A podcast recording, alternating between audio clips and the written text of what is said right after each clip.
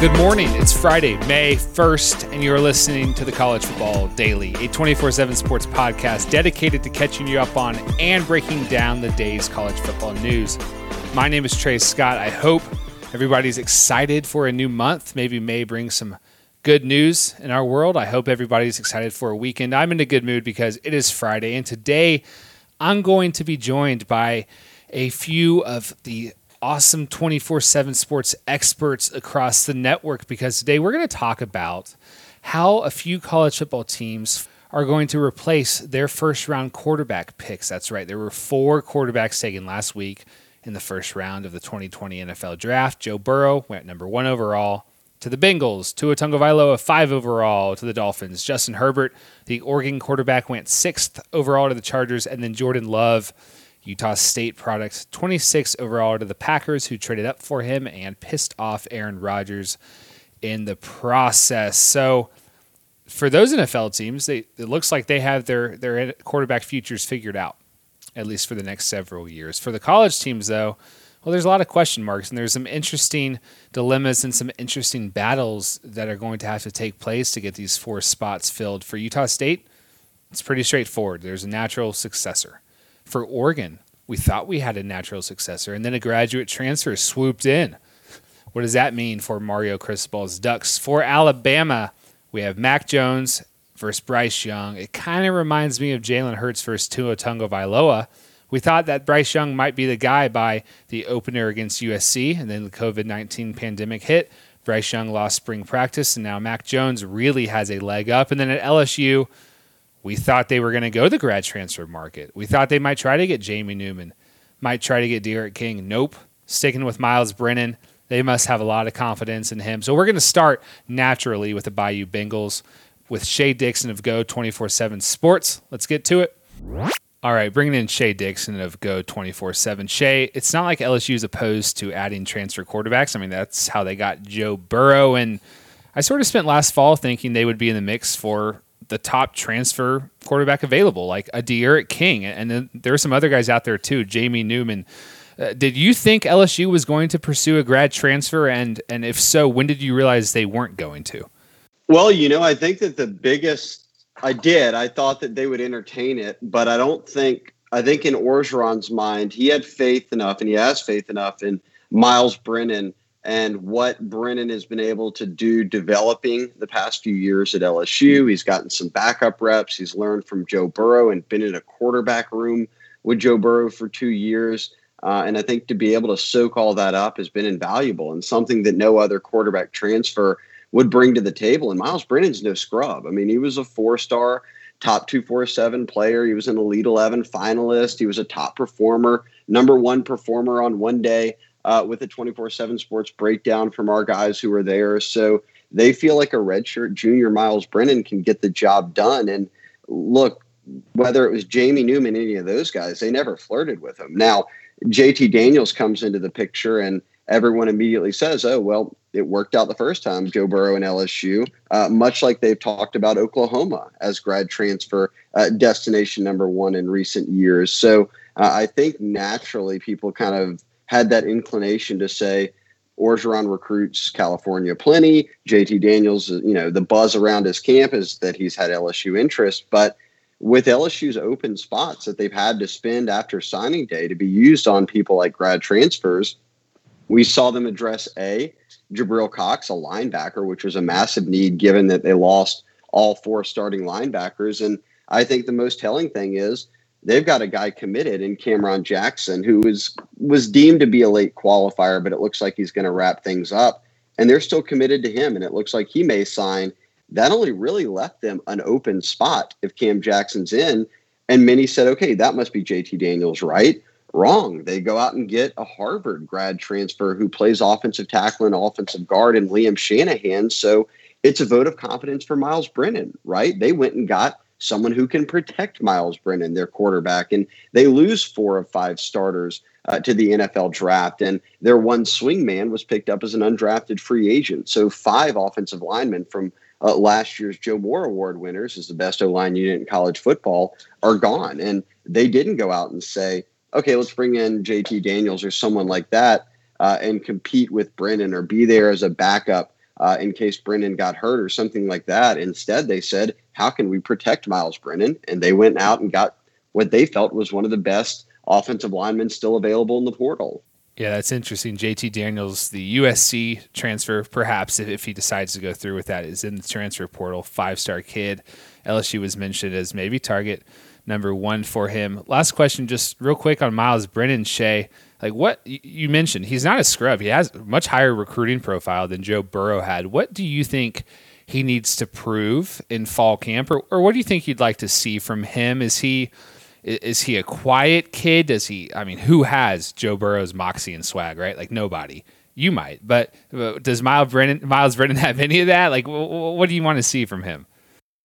You know, I want to see a couple things. One, which is I think we began to see during spring ball when we were out there, and it was only a handful of days before it got shut down, but that vocal leadership, right? Because you can't be vocal as the backup quarterback when Joe Burrow is the number one quarterback. It doesn't work. Ed Orgeron talked about that. It would, who would ever think they could do that? Tom Brady couldn't be sitting in that room as a college guy, as a backup to Joe Burrow, and speak up over a voice like Burrow's. So now that Burrow's gone, that's Miles Brennan's time to step up. And Orgeron said he sort of picked up where Burrow left off in the sense of managing the offseason workouts, being the first guy who shows up and getting everybody hyped up when they go out and start lifting or they go out and start conditioning, getting the receivers together and throwing and telling them, where they're doing things well and where they're wrong with things and how they can clean things up. And I think being able to sit behind Burrow for 2 years and see how he did that with this same group, you really only lose Justin Jefferson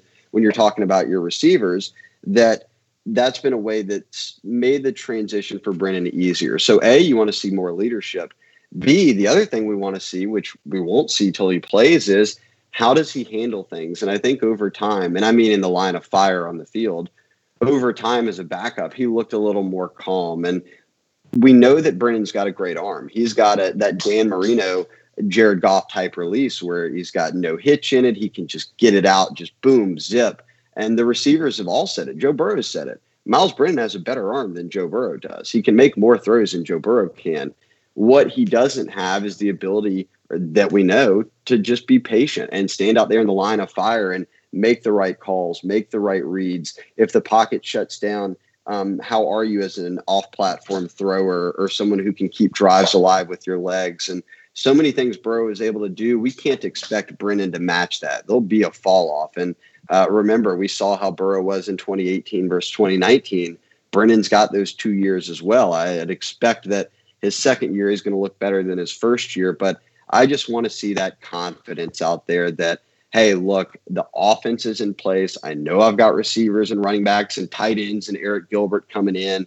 They're going to figure out the offensive line in front of me. If he can just trust the system, I think that Brennan can develop into a really solid quarterback and probably better than most of us, me included, I'll speak for myself, maybe even think he'll be this year. I think he could surpass that. But yes, look, when you lose that many offensive linemen, it's going to be tough. And I think there was some real clarity to take away from them spending that spot on an offensive lineman and not on a JT Daniels type because their confidence is in Brennan.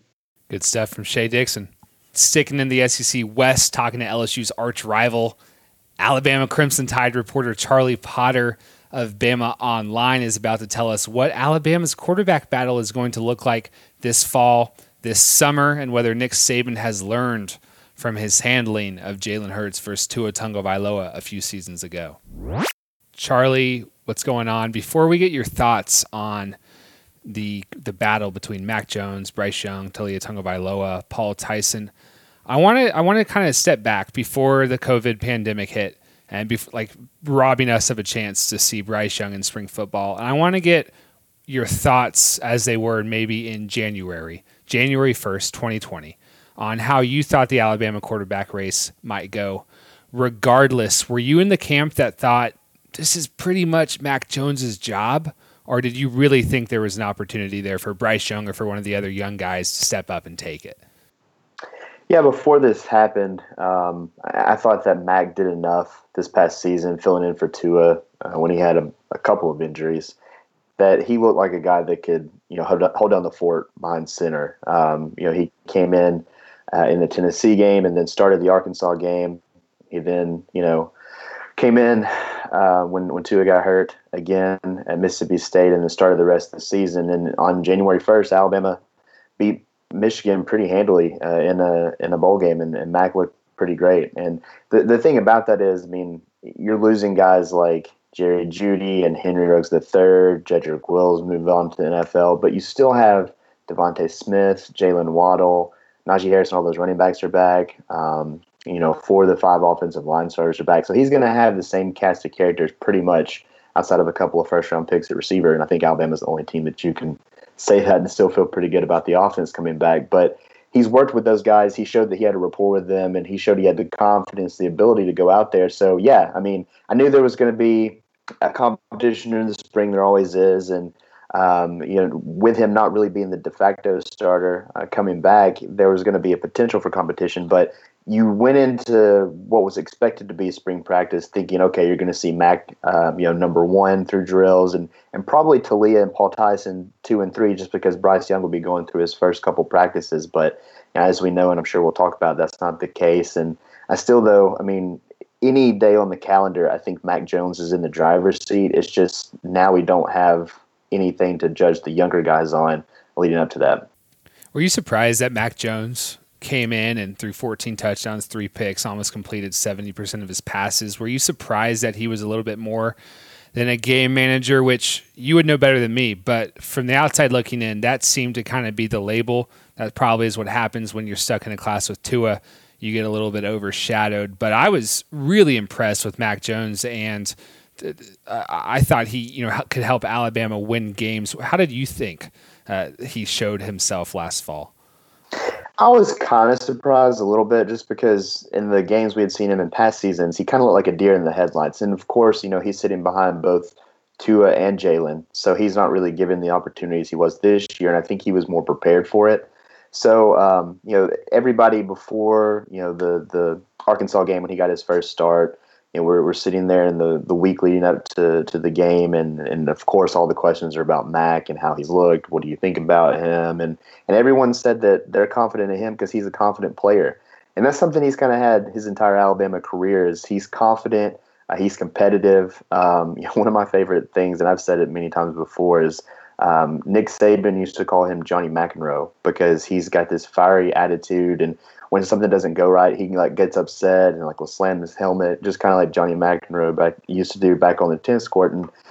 And Mac Jones used to play tennis too, so it fits. But he's kind of, you know, broken out of that shell a little bit, been more under control, especially from an emotional standpoint. I think we saw that this past season, and I think that. Kind of losing that aspect or getting away from it a little bit and playing with confidence, mixed in with just him having the ability to go out there and having the playmakers around him. It kind of made for a perfect storm for him to be able to close the season out strong. I know he didn't play his best at Auburn. Those 2 pick-sixes cost Alabama. If you take those away, I think he played pretty well down Jordan-Hare. So I was a bit surprised, but as the season, you know, kind of progressed, at least the latter portion of it, and we saw him really get comfortable back there. He seemed to be a guy that had really developed, and a guy that, you know, now we're talking about potentially being the starting quarterback for Alabama next season. All right, so let's talk about Bryce Young. Number 1 player in the top 247, just a really great kid, massive prospect.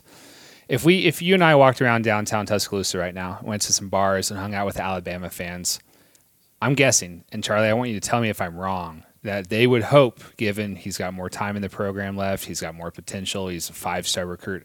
I'm guessing that they would tell me that by midseason they'd like to see Bryce Young be the guy. Am I right? Am I wrong? Are they rooting for him to win it? I think a lot are, but I think there are a lot of Mac Jones fans now based on what he did last season. But with Bryce, he's just, like you said, he's just an extreme talent.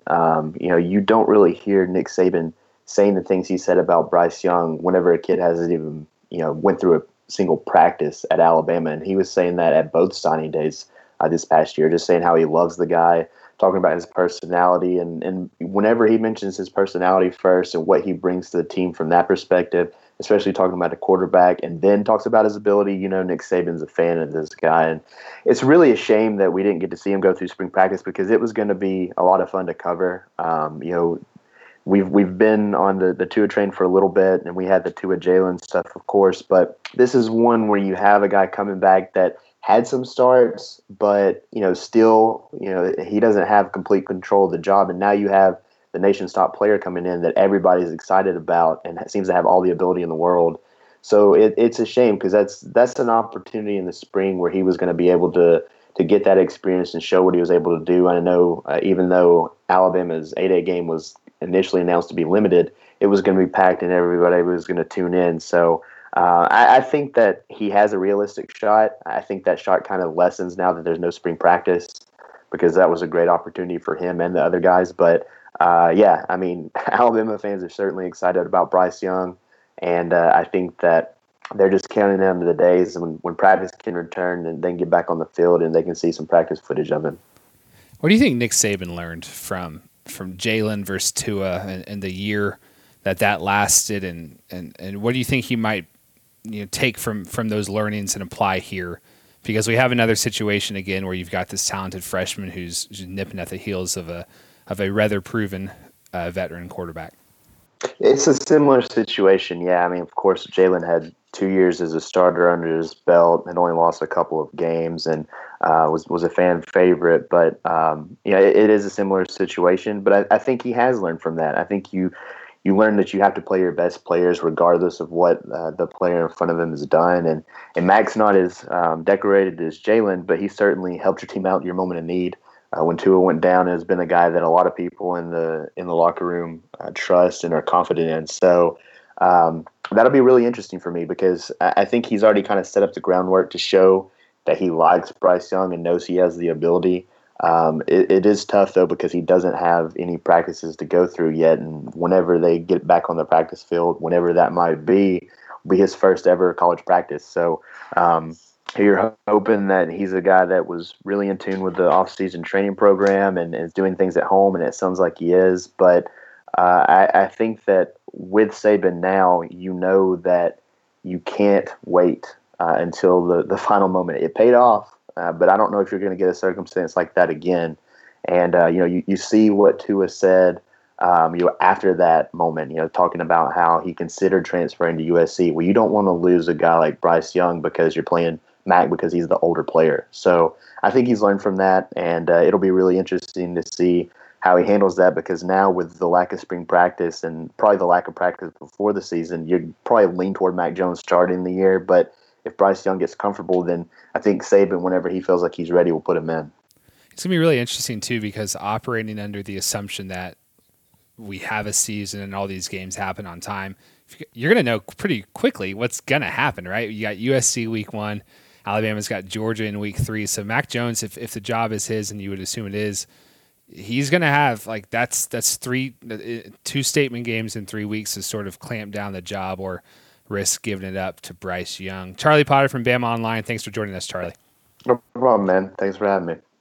All right, that's good stuff from Charlie. The College Football Daily is going to take a quick break. We will be right back, and on the other side, Erik Skopil of Duck Territory is going to break down what life after Justin Herbert looks like for the Oregon Ducks, who, with the right quarterback, could be a college football playoff contender. All right, Erik Skopil, if you were in charge of writing the preseason Oregon Ducks section of the magazine and had to list one quarterback in bold, no or section, no or, who's the guy? Tyler Shuck or Anthony Brown or somebody else who I'm not thinking of? Trey, I love the or section, so this is hard for me. I'm known for my preseason depth chart predictions. I've got like 9 ors in there, so this is hard for me. But if I had to name one, it would probably be Tyler Shuck right now. Last time we spoke with Oregon's coach, Mario Cristobal, he said, we think Tyler Shuck did an outstanding job this spring. He entered the spring as a starter. He leaves the spring as a starter. I cannot emphasize enough how fired up we are about Tyler. That's a quote from Mario Cristobal from earlier in April 3rd. That just kind of communicates where they are. Now, of course, I should also communicate that this was prior to Anthony Brown enrolling at Oregon, so Cristobal could not discuss Brown's involvement, but based upon where things were at in the spring, and we did get 4 spring practices for Oregon, so we have at least a small sample size Tyler Shuck was clearly the best quarterback on the roster. Now, Anthony Brown was not on that roster at the time, so he is certainly an added wild card. If Brown was not involved in this, this would be a very straightforward answer, and it would be Tyler Shuck. And I could very easily say, put that name in bold, underline it, do whatever you need to do to emphasize he's the starter because he's the guy. But this addition of Brown certainly adds a compelling element here, and I think it's going to be a very, very important part of this fall camp when it takes place for Oregon, because Shuck is a highly regarded player. He's looked really good when he's been on the field in limited opportunity last season, 12 for 15, 144 yards, 3 touchdowns, no interceptions.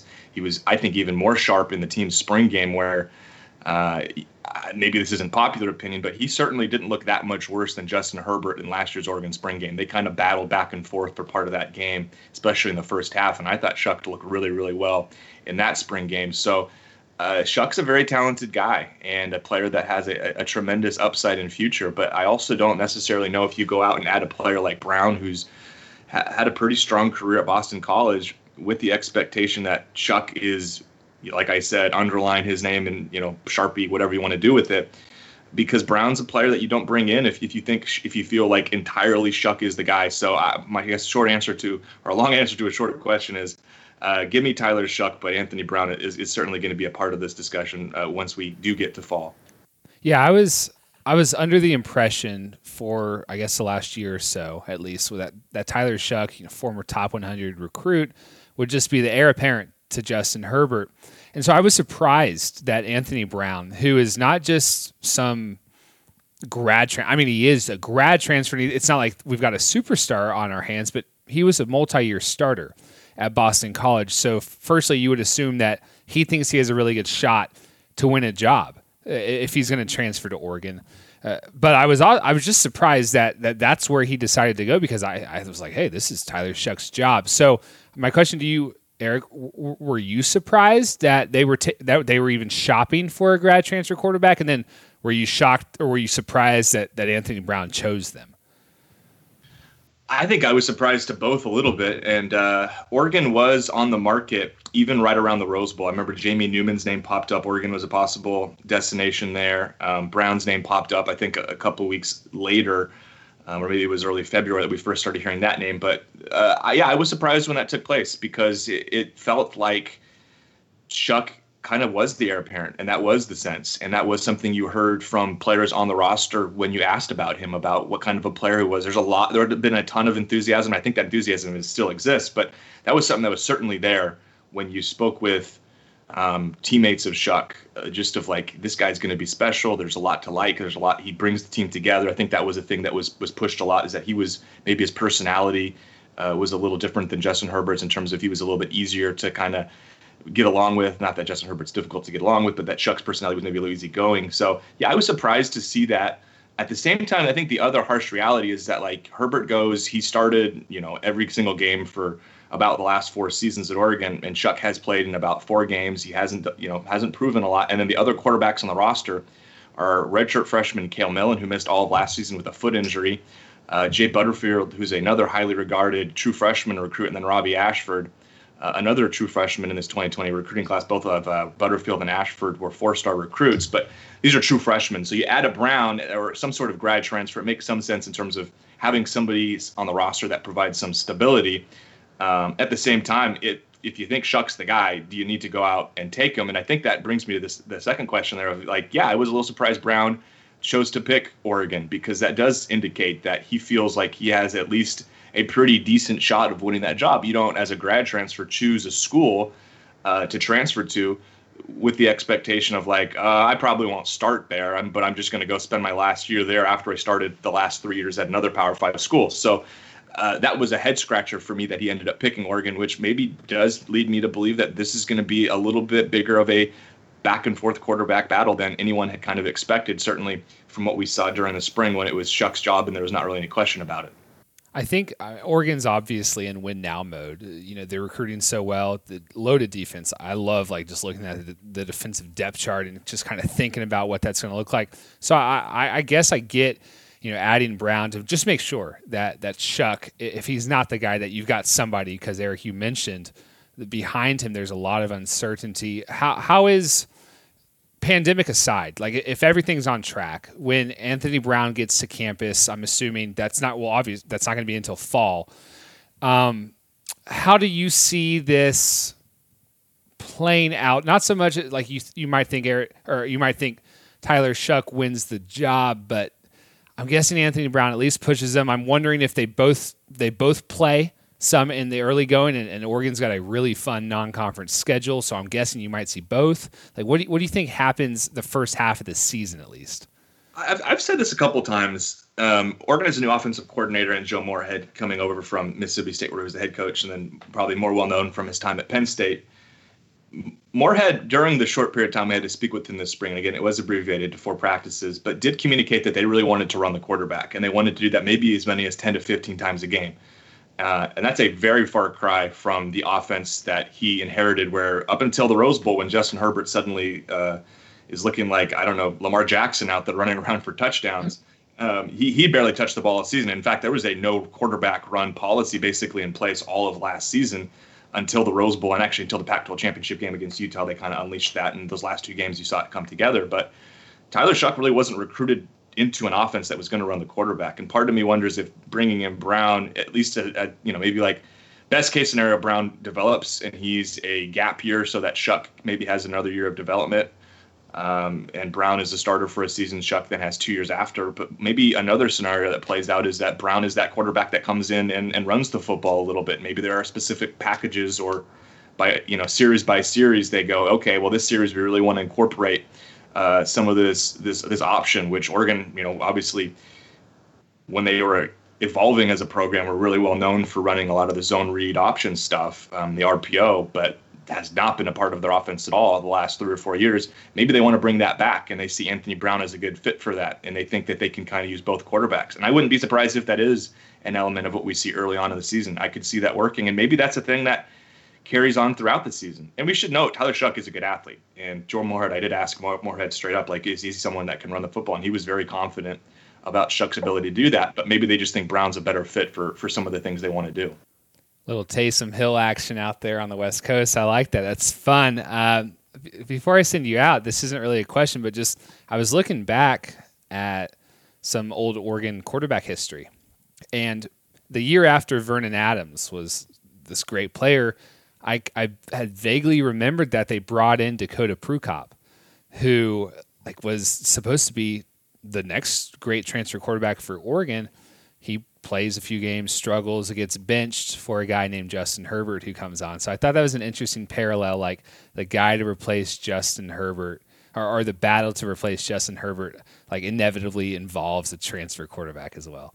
No, that's a good point. Oregon's history with grad transfer quarterbacks certainly has been mixed. Adams was great for the season he was, well, at least for the part of the season he was healthy. He dealt with injuries throughout that, but when he was healthy, that team was really good.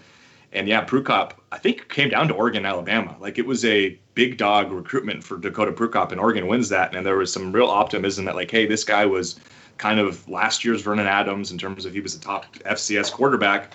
And it didn't play out that way. And Justin Herbert, of course, won the job. That was not a good season. Oregon fired their coach at the end of the year. But you're right, it kind of paved the way for what Herbert became, and maybe that'll be what Anthony Brown provides now in terms of does he can be something for Tyler Shuck that maybe motivates him to become that next quarterback at Oregon. We'll see.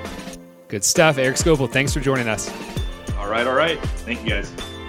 That's going to do it for today's episode of the College Football Daily. If you appreciate what we're doing, please leave us a 5-star rating on Apple Podcasts. If you have an idea for us, please drop us a review. We got a cool review idea the other day from somebody asking us about PJ Fleck and see the next Matt Rule. So I'm going to try to get somebody on in the next few days to talk. Is PJ Fleck the next Matt Rule? For our producer, Tony Levitt, for Shea Dixon, for Charlie Potter, for Erik Skopil, I am Trey Scott, and we will see you on Monday for the next edition of the College Football Daily.